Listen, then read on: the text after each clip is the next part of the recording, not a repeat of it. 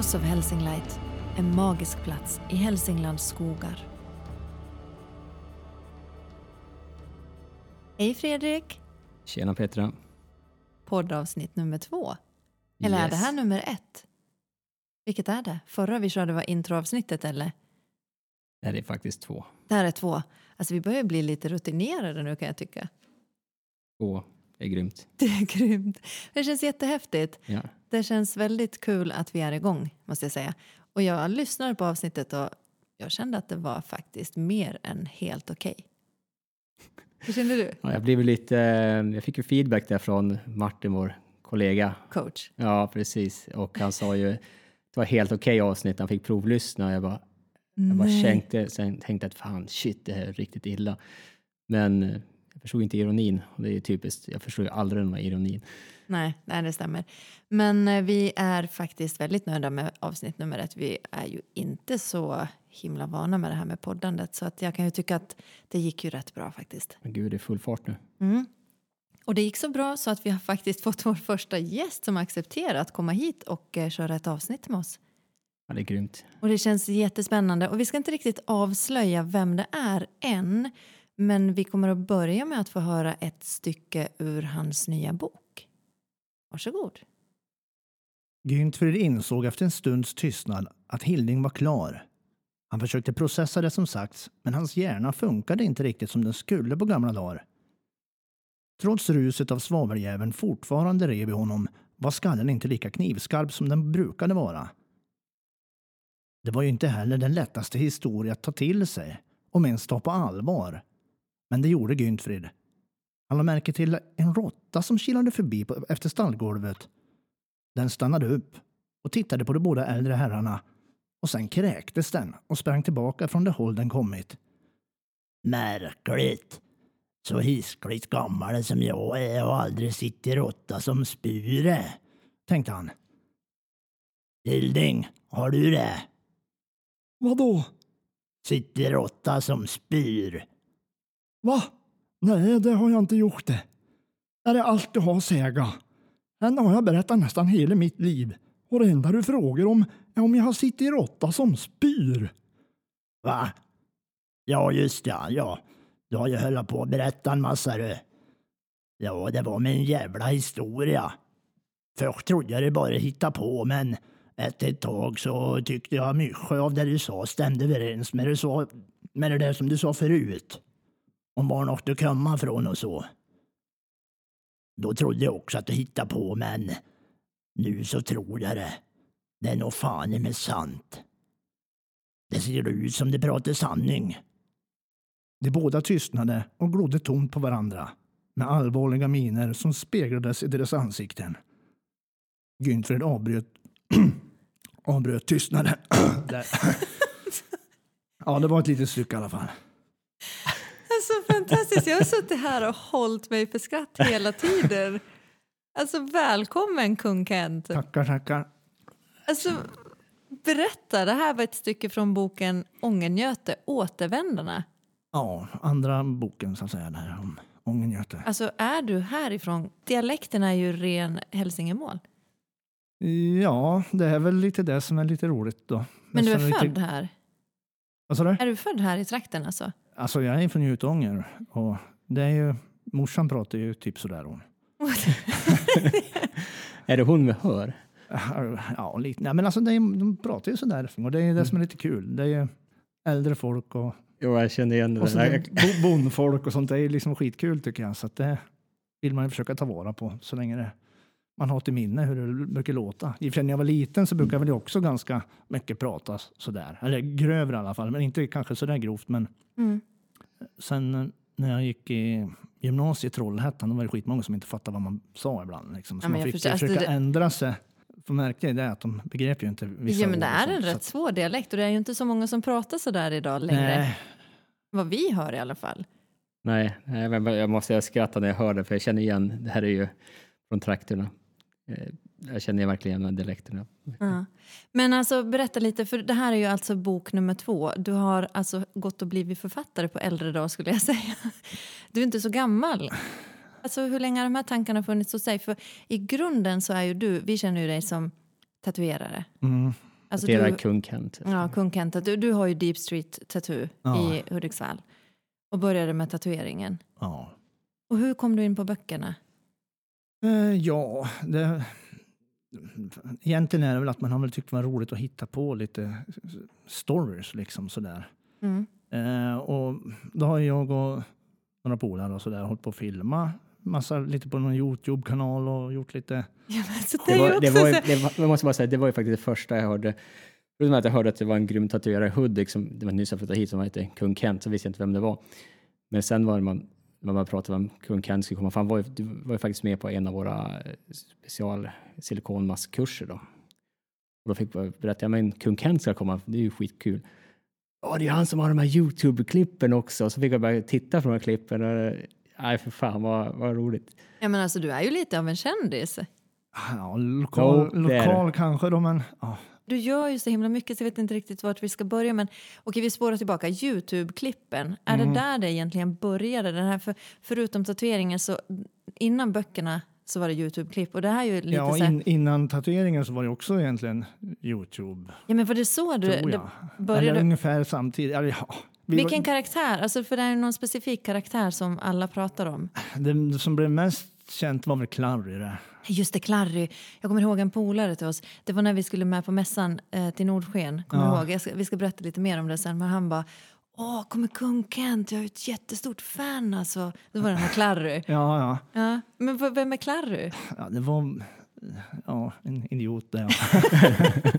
Nej, men alltså den grundar sig på att jag menar, allihop tänker ju massa saker liksom om, men man vet ju aldrig vad folk tänker. Mm. Och man kan ju liksom, ibland kan man ju tänka massa sjuka grejer liksom själv och så man är kanske glad att inte folk vet vad man tänker.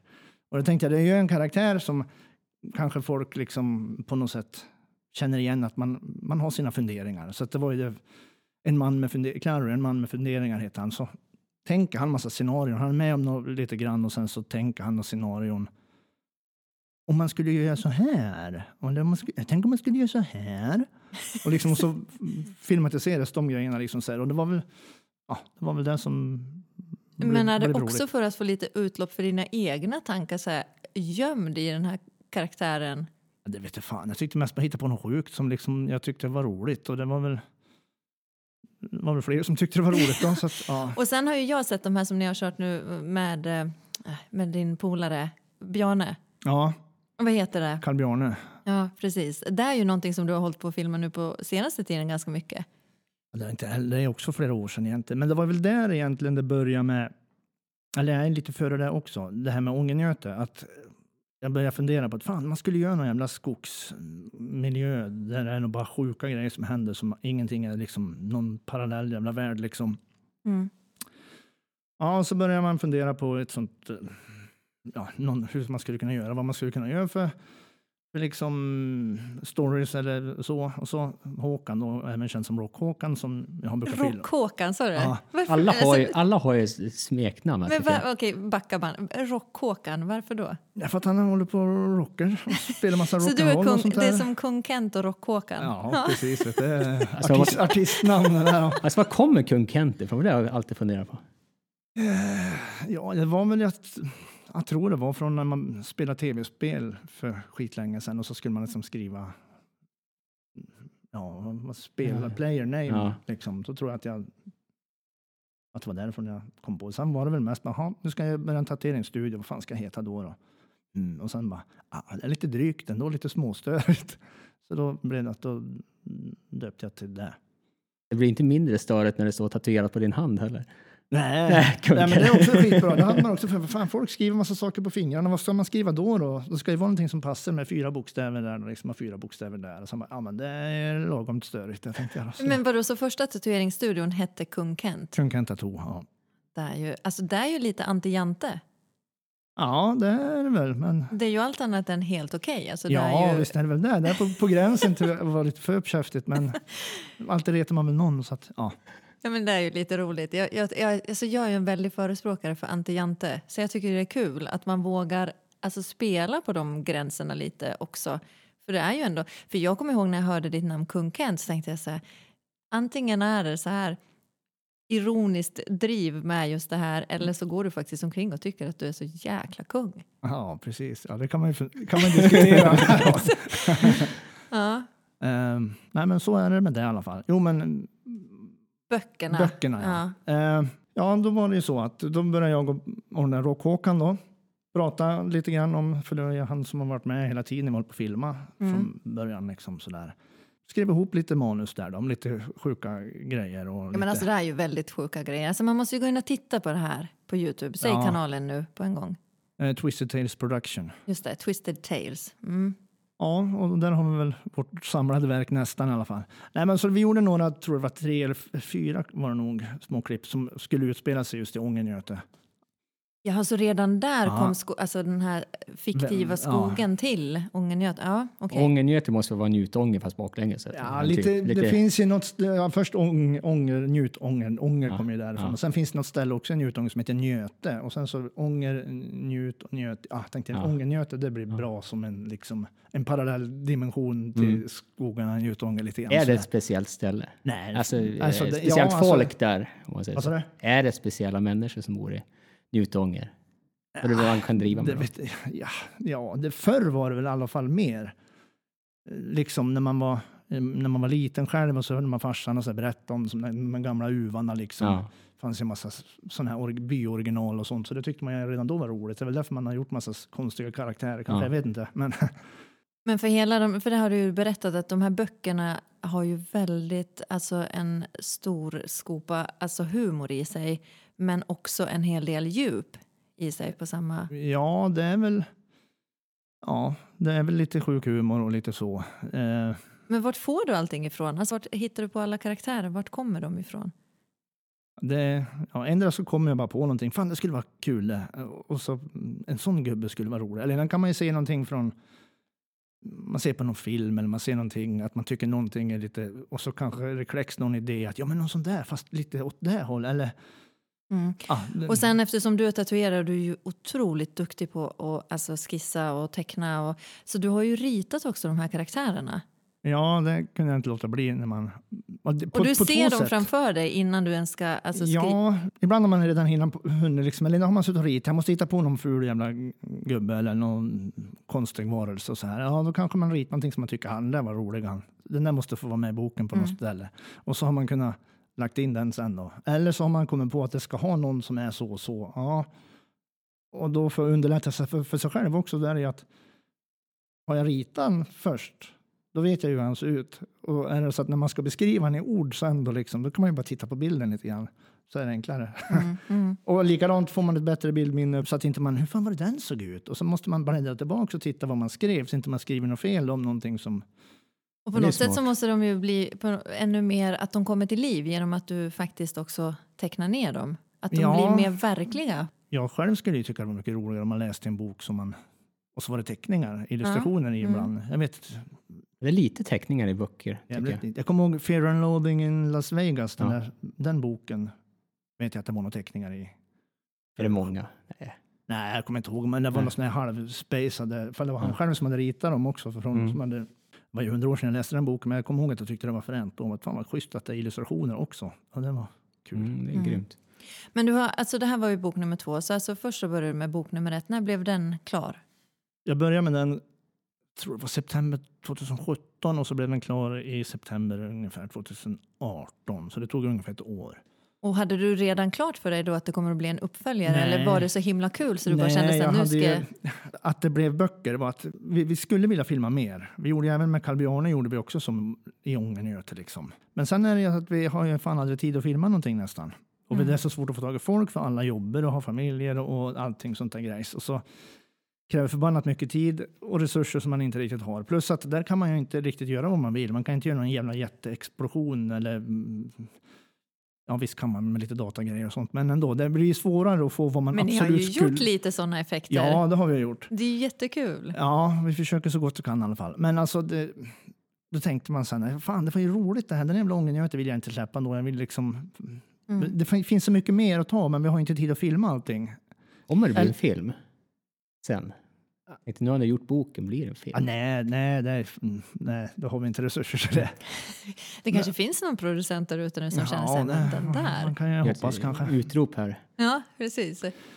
Nej, men så att så är det. Och då blev det att då, äh, då skiter jag och filma för det, vi har inte tid ändå. Så då skriver jag. Och då var det mest att jag tänkte, jag skriver lite för mig själv bara. Och då visste jag inte ens vad fan det skulle handla om riktigt. Så att Theo Hammarfjärd som är själva karaktären det handlar om då.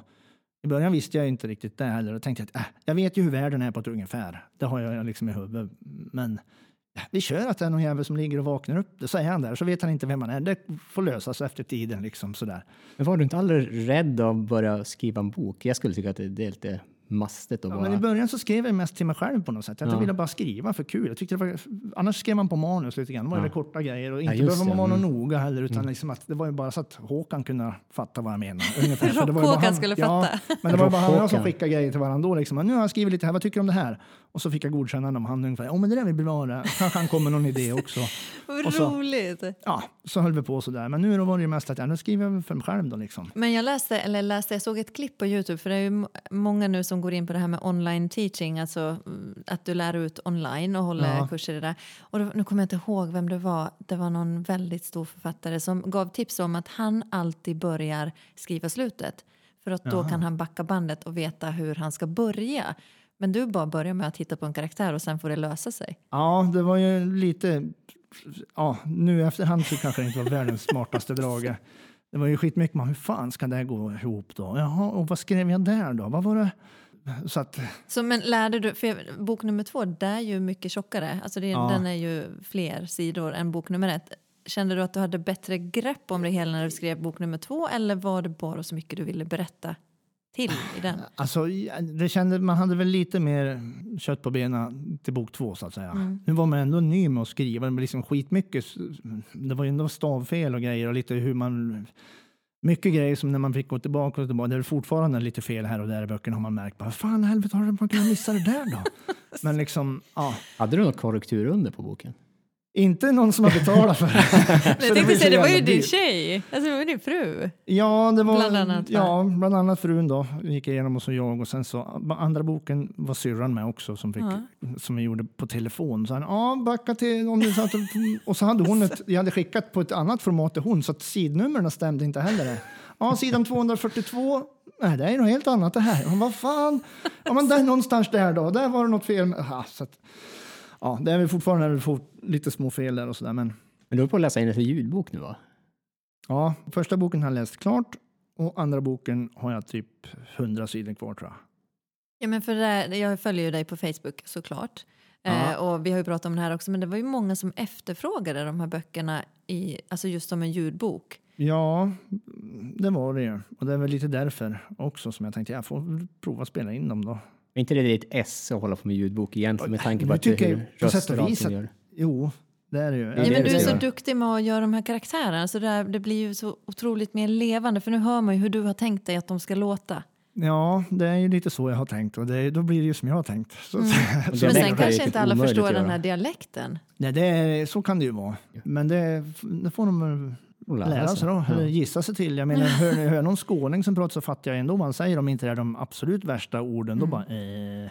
Mm. Ja, men, så man, man, ö- överlag så fattar man ändå. Sen har man väl inte valt. Det är många gånger som man märker när man har på läst som ljudbok nu och så har jag liksom inte skrivit riktigt dialektalt som jag vill prata. Mm. För att det låter fel när jag inte säger det i dialekt Mm. helt. Och det är fan skitsvårt att skriva i dialekt har man märkt. Mm. Ja, så där Alltså, är ju... så märker man mä. Eller liksom å. Och så har man skrivit och i alla fall, fast man skulle bara skriva å. Mm. Han kom dit, åh ja, liksom. Och så. Och det är inte jättelätt att läsa dialekt heller, för jag tänker faktiskt på din, Ja, men jag skulle också ja, säga det. alltså Ja. din, eh, din brorsas eh, fru då. Hon, Ja, Sofia. Ja. Ja. men jag är från Finland och jag är från en liten kommun snarlik Nordanstigs kommun. Mm. Eh, en kommun som heter Malok. Så vi har också en väldigt eh, alltså, spännande dialekt där skulle jag vilja säga. spännande Men o- också, tv-program också. ja, men och, och olika dialekter då i grannkommunerna. Och det är väldigt många som skriver på dialekt, alltså som man ser deras så här, uppdatering på Facebook. Och, alltså, jag är ju uppväxt med det här men jag kan fortfarande alltså, bara känna så här, alltså det är ju svårt. Jag kan inte kanske själv nu idag besvara, jag, alltså jag pratar ju dialekten fortfarande men jag skriver ju inte på dialekt. Nej. Det är ju en konst i sig själv att skriva på dialekt. Ja, det, alltså. det blir fel i huvudet. Alltså, man tänker men fingrarna gör något annat. Mm, mm. Man skriver rätt fast man tänker i dial- ja, det är. Och så man, vad fan, där, har det, där blev det ju fel. Där blev det ju som det... Fan, liksom har man Mm. märkt på backa bandet flera gånger eller Ja. på något sätt. Ja, men jag tycker det är häftigt att du bevarar ju också traditionen av dialekten. Alltså på något sätt så får ju den leva kvar i böckerna. Det är ju väldigt viktigt med dialekter känner jag. Att de ska jag. bevaras. Jag menar som när man var liten, då pratade man ju själv bra brett. Och Mm. sen, det gör man ju inte så mycket nu. Hur lät det när du var liten då? Fan, fan vet jag. Det lät väl ungefär som jag läste nästan tror jag. Ja, ja, men um, man märker ju att, och det är yngre i dagens läge, det är inte många som har så breda dialekter liksom. Nej, och det är ju äldre. lite synd faktiskt. Ja. För att de tappar ju, jag kan ju tycka också att i, i Finland som det blev för, för, för oss också när jag växte upp, då var det ju så att då när vi började i trean så skulle vi prata eh, högsvenska heter det. Det är ju finlandssvenska. Ja, men finlandssvenska fast det kallas då högsvenska där. Så istället för att vi skulle då prata dialekt i skolan så skulle vi prata så här som, som Mumin gör. Som alla säger. Ja, Ja, ja. men eh, prata så till lärarna. Och det var ju, alltså för mig var det ganska lätt för vi hade växt upp i Vasa, en stad utanför. Men jag kommer ihåg att många av mina klasskompisar som hade en otroligt bred dialekt tyckte ju det här var jättesvårt att gå över till det här. Men idag är det fortfarande så. Men att hur det- är det din dialekt? Du pratar ju alltid dialekt med dina systrar. Ja, det har jag. Ja, jag har ju till. det är ganska roligt Ja. Så också. du pratar med... Ja, men jag har ju mina syrror här i, i kommunen också. Det går ju inte att komma ifrån. Alltså, vi kan inte, alltså det här, Ni slår ju över direkt. ja, vi slår över direkt till dialekten. Så att, eh, jag älskar egentligen dialekter. Så att, jag tycker det är jättekul att du bevarar det här. Men jag skulle kanske inte klara av att läsa det. Ja, men du kan berätta hur det låter i alla fall på din dialekt. Får vi höra. Ja, men om jag skulle ta det senare med det nu i podden så skulle jag låta säga. Va? Där var det. Jag skulle kunna köra podden på Malax dialekt kanske nästa gång. Gör Nej, men, Pro, ja. Prova. Ni kan ju köra dialekt ja, vi kan köra varandra. dialekt. Om, om jag kör Malax dialekt och du pratar din dialekt. Njutånger-dialekten. Ja, kanske det. Ja, Kanske ingen förstår något vad vi ja säger. precis. Här sitter vi. Och, Då kan jag bara sådär. jo, Ja, precis. Ja, men dina böcker nu då, de kommer ut som ljudböcker snart. Ja, förhoppningsvis då. Ja, men jag tror det i alla fall. Ja, men och de finns att köpa nu. Vart säljer du dina böcker om man vill köpa boken fysiskt? Om man vill köpa boken fysiskt, ja, man hör av sig till mig, typ på studion, eh, Deep, Street. Street Tattoo. Mm. Eh, eller om man beställer dem på, på nätet. På Mm. ja, adlibris.cdon.com och liksom, ja, sådana Mm. ställen. Och du har ju ett paketpris om man köper båda, eller hur? Då, då, då är det en bra deal. Så köp ettan Ja. och tvåan. Mm. Ettan och tvåan, bägge två, så kan Mm. man få lite rabatt. Mm. Och vi har ju böckerna här också. Ja, vi har böckerna här så vi säljer ju dem också nu på Helsinglight. Men nu ska vi gå tillbaka till alltså, din tatueringshistoria. Hur kommer det sig att du började med tatuering? Ja, det var väl också lite sådär, man har väl hållit på att rita och haft sig jämt och sådär. Och sen var det väl massa folk som skulle tatuera sig och så kan inte du rita en här till mig, jag ska tatuera mig. Ja. Mm. Och så ritar man väl lite åt massa folk hit och dit, men det fick man ju liksom ingenting för det. Mm. Och sen var det väl att man började gilla tatueringar själv och tatuera sig liksom. Och så tänkte man fan, det där skulle väl jag kunna klara av. Och, Men har du tatuerat dig själv? För du har ju armarna täckta med tatueringar. ja, men det, det var ju efter jag hade börjat. Ja. Liksom. Så då blev det att man måste ju prova på sig själv lite grann. Ja. Nu är man så jävla ovig och gammal. Det känns som nu skulle man få ryggskott så fort man skulle beröva. Man har inga, många fläckar kvar heller där man når någon bra. Så att, det är väl tur att man gjorde det när man var ung och, och fräsch. Liksom. Men fick du någonsin höra att äh, är det där ett riktigt jobb? Ska du göra det? där? Eller var det bara så här, yes vad kul att, att Nej. du ska bli tatuerare? Alltså, Klassas det som ett riktigt jobb? ja, nu, det var ju bara i fan var det, fjol eller något som det blev sånt där äh, gesällbrev. Det är då, och då var vi först i Sverige, eller Mm. för, först i världen här i Sverige att göra så att det var ett riktigt jobb. Ja men du förstår hur jag menar. Det är Ja, många det? Inom konsten som kan bli alltså, Ja, lite så här, är det där ett riktigt jobb? Det hör man ju ändå från en del, helst lite äldre. Jaha, vad, vad gör du mer än tatuera då? Nej, jag gör bara det. Gör du bara det? Vad fan, jaha, kan man klara sig på det då? Liksom. Jag kan ja, det. Jag har hållit på nu i 14 år, liksom, så att, jo då, det går bra. Det. Jaha. Ja, men det, är, rikt- det är där jag menar, det finns ju en liten, ja, Mm. det, det hör ju kanske också till den eh, kategorin av jobb som inte är riktigt erkända av alla. Alltså som inte kanske respekterar att det här är ett jobb. Det här är en livsstil. Ja. Är, Men vad känner du, blir du irriterad eller bara... alltså, det är väl inte så ofta det är någon som, som säger. De, de har, ja, jag vet inte, de fattar väl ändå folk att det är väl ett riktigt jobb nu Mm. för tiden. Det väl kanske var mer förr att folk frågar liksom att om man gjorde något mer. Liksom. Men, Mm. Men vi träffades ju, nu ska vi komma till det här Fredrik, för att eh, vi lärde ju känna dig på riktigt genom att du eh, tog del av min första kurs som jag Mm. anordnade i den här tio dagars eh, kursen i silikonmasker. Och den gick ju du, så du var Ja. med på den här testgruppen som jag körde. ja. Varför, varför ville du prova på det? ja, det var ju en liten en dream come true. Då, liksom. Eh, det är väl för att när man var yngre så var film och sånt där har ju alltid varit stort intresse och helst massa monster och blod och splätter och mm, sånt där. Så man prenumererar ju på Fangoria, någon sån där gammal filmtidning med massa monstereffekter och grejer. Och så tänkte jag väl ett tag också att man, man kollar över någon ansökan till USA där till mm, Joe Blesko Makeup School eller vad fan det hette. Och, ja, men det var ju dyrt för inåt helvete och så skulle man ju ha, måste ha stipendium och allt sånt där skit och det var ju massa krångligt så det, Mm. det blev Ja. liksom aldrig av. Men man tänkte fan vad kul det skulle vara. Så fanns det väl någon liknande halvbet tror jag i Stockholm. Du säger något liknande halvbet i jätten. Nej, men alltså det, det var väl någonting som, och det skulle väl också vara, ja, jag vet inte, det blev inte av det heller i alla fall. Nej. Och sen har väl liksom den lilla drömmen har väl inte, ja man har ju filmat och sminkat lite grann själv när man har gjort någon kulhål eller något annat lite blodigt eller något sånt på det vi har filmat liksom. Det, men det har inte varit mycket mer än det. Har du egentligen velat jobba med film? Förr var det ju Ja. så i alla fall. Ja. Eh, ja, det var väl det hade stora förhoppningar på när man var yngre i alla fall.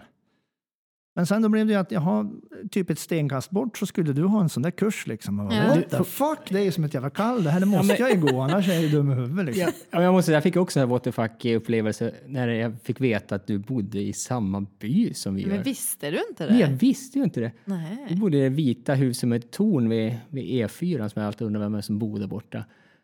Och så bara, kung Kent bor där. Va? Han är ju värsta kändisen tänkte jag. Liksom. Eh, bor han i Vårby? Hur, hur, hur kan han missat att han bor där? Han, han är, har ju samma intressen som oss. Vi borde vi borde umgås. Jag Ja, det var ju jättekul. Det var jättekonstigt. Jag fattar, han bor så nära. Helt otroligt. Hur fan kan man missat det? Mm, och, och därför var det ju så himla, det var ju jättekul att du kom med på Jag den har ju bott kursen. i sex hade, år liksom. Ja. Men jag hade ju inte bott här så jävla länge då. Jag Två bodde ju i Njutånger innan. så- I och för sig så, vi bodde i Serbos första Ja, ja, ja. fem åren eller något sånt där. Då hade jag ju mitt hus i Njutånger och katterna där. Mm, mm. Och sen så blev det att jag flyttade hit då. Mm. Men när du gick den här kursen, för du är ju otroligt duktig på att skulptera också. Alltså du har ju en talang för det här, det syns ju. Men jag tror att det sitter ju också mycket i att du är så van att se de här karaktärerna. Du gjorde ju en väldigt eh, spännande karaktär, en liten fyllegubbe. En fiskarfyllegubbe. av Fiskar, något slag. fyllegubbe, ja. Precis. En liten hobo fick jag lite känslan av. Vadå? En liten hobo som hade Mm. värmer En sig i en tunna. Ja, hemlös. Ja, lite hemlös. Ja. Ja. Vi hade ju en otroligt kul upplevelse tillsammans. Ja. Alltså Det där, där tyckte jag var skitroligt då. Du har ju hållit på att skulptera med oss lite mer sen efter det också. För att vi pratade ju tidigare om att vi åkte iväg till eh, Nordsken, mässan, Ja. som var i Skellefteå förra året. Eh, och nu tyvärr så kör de ju inte år på grund av virus. som- Corona, ja, det jävla corona. Mm. skitviruset. Mm. Ja. Precis. Men förra året var du med oss i monten för att då ville vi ju ha ett starkt team från Helsingland som åkte upp för att eh, ja, men, eh, visa vår verksamhet. Och då kallade vi in dig som skulpterare och sa att du får sitta i monten och skulptera och göra en karaktär där.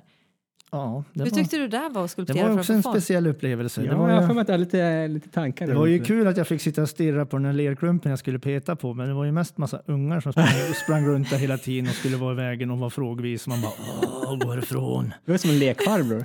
Ja, jag som inte alls är någon sån här lekfarbror egentligen tycker jag. Nej, så men det var ju en jätterolig utmaning egentligen Ja, för dig. det var det. Det var ju som sagt tur att jag fick titta på den här lerklumpen. Ja, men alltså, där var ju, vi visste ju om det också. För Ja, att men du är det- lite eremit har jag fått för mig. Att också gärna vill ha lite space och vara lite Ja. fri också. Ja, man är det lite, liksom jag tycker man blir mer och mer folkskygg med åren. Liksom det är att fan, jag skulle kunna vara hemma på gården ett år utan att behöva åka därifrån känns det som. Man bara, jag tycker det så- alla möjligheter nu.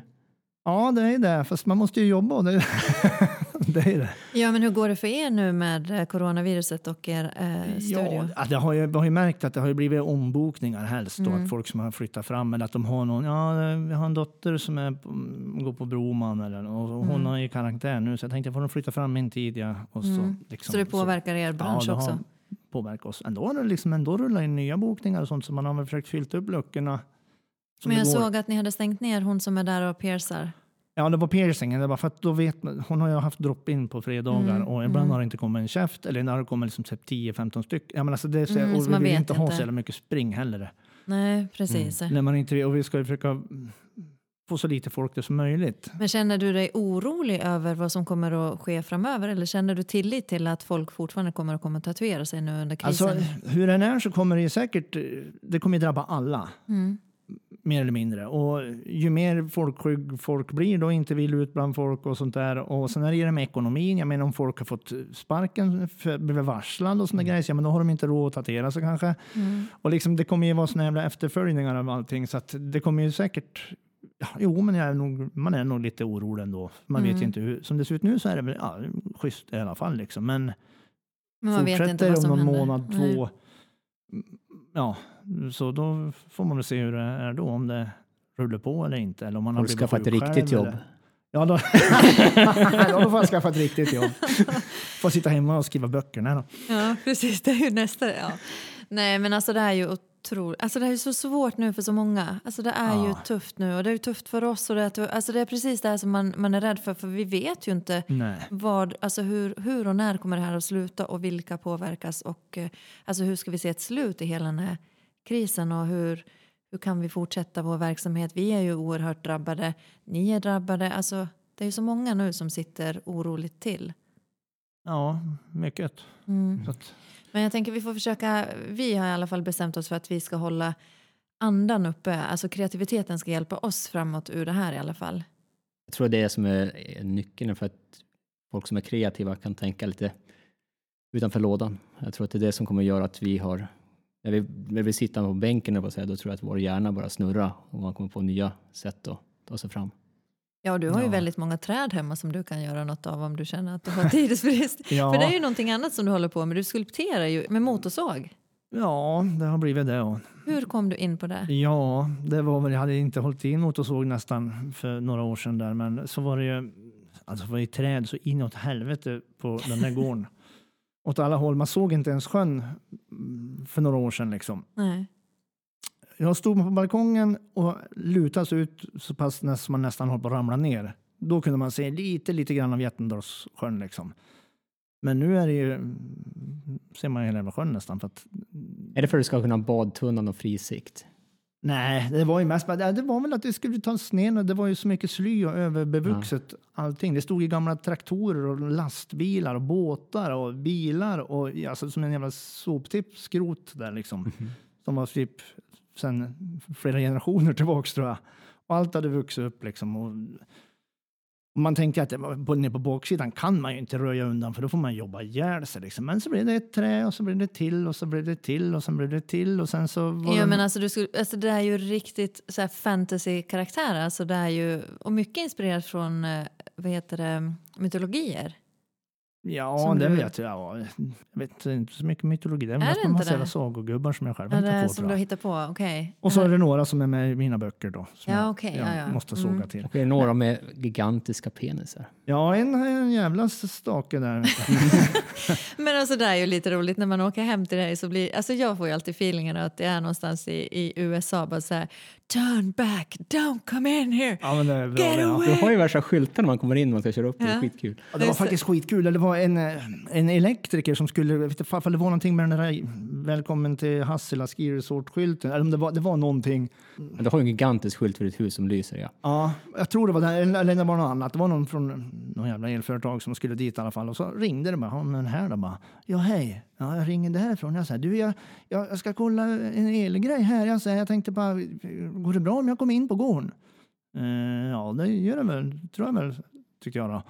Ja, för det står ju varning för hunden här och, och privat och, och, och så. Så att jag, jag, jag, grejer. måste ringa och kolla läget först här. Eh, eh, Hunden är väl inte lös? Ja, men det är ju så roligt, alltså, för man får ju verkligen känslan av att okej, kom inte hit. Ja, men det är bra. Den ska hålla sig borta från gården. Det är synd det också med tanke på hur jäkla coolt det var på gården med alla skulpturer. Jag Ja, tänka men ni öppnade ju förra sommaren, var det förra, förra sommaren? Då hade ni ett ju loppis. full, full huggning där med folk. Ja. Kändes jag, det? gömde, nej, jag gömde mig inne. Jag, var inte ute bland folk. det fick frun och syster hennes Ja, men för då, fick, alltså, tänk vilken, alltså, då fick de som gick på loppis se alla de här fantastiska skulpturerna. För det är ju där du borde göra. Du borde ju öppna upp och ta entré så att man fick titta på den här konsten. Ja, det är ascoolt. För att den står ju ja. på din gård. Så att man kan ju Ja, som, antingen måste man ju trespass och bara komma dit och bara... Ja, precis. På, Ja, nu är på egen risk. Ja, Annars på skickar vi hund på den här. är, nu, väl lämna adressen? Ja. Ja, precis. Nej. Nej, men jag vet, och många har ju också sagt att de vill beställa men du gör ju inga beställningar. För du Nej, vill men behålla allt själv. Det är för, för att jag har, jag har ju- mest tråkiga grejer har jag fått förfrågningar om. Som jag liksom har Vad är det ja, då? jo, men visst, ja, men Kan du göra en blomma? Nej, men eh, typ någon, någon fiskargrejer eller någon tjädrar eller någon, någon björn eller någon kanin eller liksom något sånt där. Som, och jag menar, det gör ju alla andra skulptörer eller skulpterare Mm. runt om ser man. De gör ju fan bara inget annat än sådana Så där du saker. vill göra lite mer så här fantasy? Ja, jag vill väl hellre göra saker som jag själv tycker är roligt. Då liksom än att göra någonting som alla andra gör. Det är väl inte Men hur, hur blir det där kopplingen till tatueringen då? Alltså hur känner du om någon kommer att säga så här, jag vill ha... Kinestecken. Ja, men så, det har man ju fått vant sig vid. Det är, man gör ju, Du gör det ändå? Ja, det har vi gjort jämt. Liksom. Det är ju ändå kunden som ska ha som... Däremot har man ganska mycket att säga till om. Kommer kunden med en idiotisk idé liksom, som man tycker är crap, då säger jag det liksom att jag vet inte riktigt om det där är det bästa. Vad tror du om att man skulle göra så här kanske Så du, istället? då säger du det så snällt, inte bara så det där är skit. gör ja, inte man det försöker där. väl låta lite positiv i alla fall. Alltså, vad, vad, vad är det värsta du har hört? Utan att avslöja någon som... Värsta jag hört, du, jag kommer inte på något sådär rakt av nu. Ja, det var en som sa så här, jag skulle vilja göra någonting på... Fan vad det här egentligen, det var... Han skulle göra någon, någon tatuering på, och jag har för mig att det var något tribal han pratade om, eller hur fan det var, men han sa, så, ja, ja hur, ska- hur ska den vara då liksom? Ja, tänk dig att ungefär som du tar en blöt grästuba så kastar du den. Un, ungefär så. Eh, man bara, what the fuck, vad fan menar han? Vilken association. Ja, men jag vet precis vad du menar. En blöt grästuva som man kastar. Men gjorde du den då? Nej, men det var en tribal han menade, så att inte vet jag riktigt hur han... Ja, ja, det blev väl till slut så blev det väl någon, jag kommer inte ihåg, just på associationen hur han skulle försöka förklara hur han ville ha det. Men det var inte riktigt så det blev. Men det var inte så, han kunde Men han blev din kund i alla fall? Ja, han blev min kund och, och så. Han var ju nöjd och så där. Men hans förklaring var ju lite konstig. Så att, Mm. ja. Men vad drömmer du om? Och, och efter den här boken nu är klar som ljudbok och nu håller du på att tatuera. Ska du fortsätta spela in film, alltså de här filmerna? Eller vad, vad Så har det du skulle för... ju vara hemskt kul att fortsätta filma också. Men jag märker att det finns ju inte. Den här Rock-Håkan håller, håller på att spela skitmycket nu. The Yankees bland annat. Mm. De är, fast nu har ju de lite att göra på grund av det jävla coronaviruset. Hur är läget nu?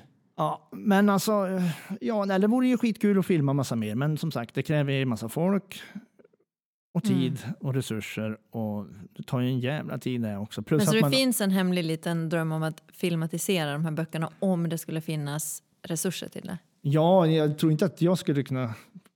Då skulle man ha sådana miljonprojekt på gång i sådana fall att det är någon, Mm. någon som kan... För, med, ja, mina resurser och våra resurser så har vi inte så vi kan varken tid eller pengar eller folk eller rekvisita eller någonting som man skulle kunna göra. Men alltså drömmen finns ju att det skulle vara kul om man vill se. Jag ser det ändå som en film i mitt huvud liksom, på något sätt. Mm. Där man har skrivit och förklarat och sånt. Så att, ja, det skulle vara kul. Men vad spännande. Vi ska börja runda av här nu. Och jag måste bara säga så här, jag är fortfarande full i skratt efter det här, alltså det här, hela det här samtalet egentligen. Och, men främst från den här lilla texten du läste ur kapitlet. Det var jättekul att höra. Vad tyckte du Fredrik om, om hela det sam samtalet nu som vårt andra poddavsnitt? Ja, jag vet inte. Nej, men. nu har du gått in i karaktär. Jag är skeptisk. Ja, men det känns jätteroligt att du var med oss här och att du vågade komma med som vår första gäst egentligen. Hur känns det? Ja, det känns väl bra. Det var väl ganska bra kanske också att det gick så jävla fort här liksom på några timmar. Så ja, men det kan jag väl. Ja, men jag ringde ju dig, eller jag skickade på Messenger bara så här, Jo, ska Ja, du komma hit? tre då typ. ska du komma hit och vara vår gäst? Nej, men annars kanske det har blivit att man har blivit mer gruvsam och så, jaha, vad ska man göra då? Vad ska man säga? Eller inte. Nu har man inte hunnit Nu har du inte hunnit tänka. mycket, nu- Nej. Lite, nu har man ju suttit och läst ljudbok själv hemma och då har det ju känts annorlunda mot för nu. Nu ska jag läsa högt här liksom eh, Mm. för er som varit- kände lite eh, eh, Fick du lite scenskräck alltså? Lite scenskräck blev det kände jag där, men det gick ju bättre än vad jag trodde. Ja, det gick jättebra faktiskt.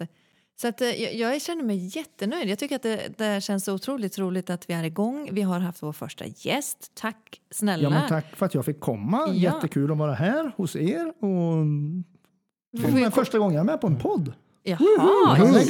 meritlistan ja, men också. kolla. Men är det inte här egentligen en trailer vi gjorde nu för din ljudbok? Det här är ju lite, ja. det är ljudformat nu. Men jag tycker ja, nu... nu ja. Det är ju lite som trailern vi Ja, släppte här. lite- Mm. Ja, en, en, en trailer. Kan man, en lång Mm, trailer. Lång trailer. Ja, faktiskt. Men vi rekommenderar ju alla nu då att eh, gå och köpa de här böckerna och stötta dig också nu som författare och eh, kulturarbetare och sen också att man då håller utkik efter ljudböckerna om man hellre är då sugen på en ljudbok.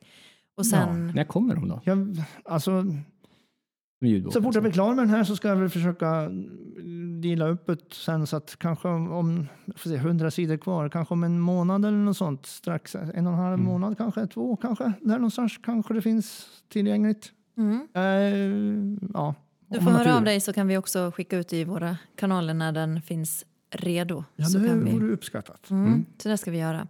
Men eh, vi ska runda av här nu och säga tack för det här samtalet. Och vi ska ju se fram emot att planera in fler gäster, Fredrik. Alltså det här går ju, det rullar ju på. Ja, Första vi har ju ändå några på plan nu som vi har Vi får be, du ja. var ju med på Fredriks lista, ska jag säga. Fredrik har skrivit en lista med över hundra Ja, namn. mig, väldigt tidigt. Mycket tidigt. Så vi ska säga. stryka av. Jag tror det var nummer, nummer två faktiskt. Du är ju nummer två nu. Ja, det är trevligt Ja. att höra. Ja. Ja. Ja. Så att vi får ju stryka bort namnet nu från listan och bara så här check. Typiskt, när jag bortstryker. Precis. Ja, men eh, vi får höras eh, Kent vidare och så sen får vi väl säga det här gick ju också bra Fredrik. Tack och godnatt. Tack och godnatt. Hej då.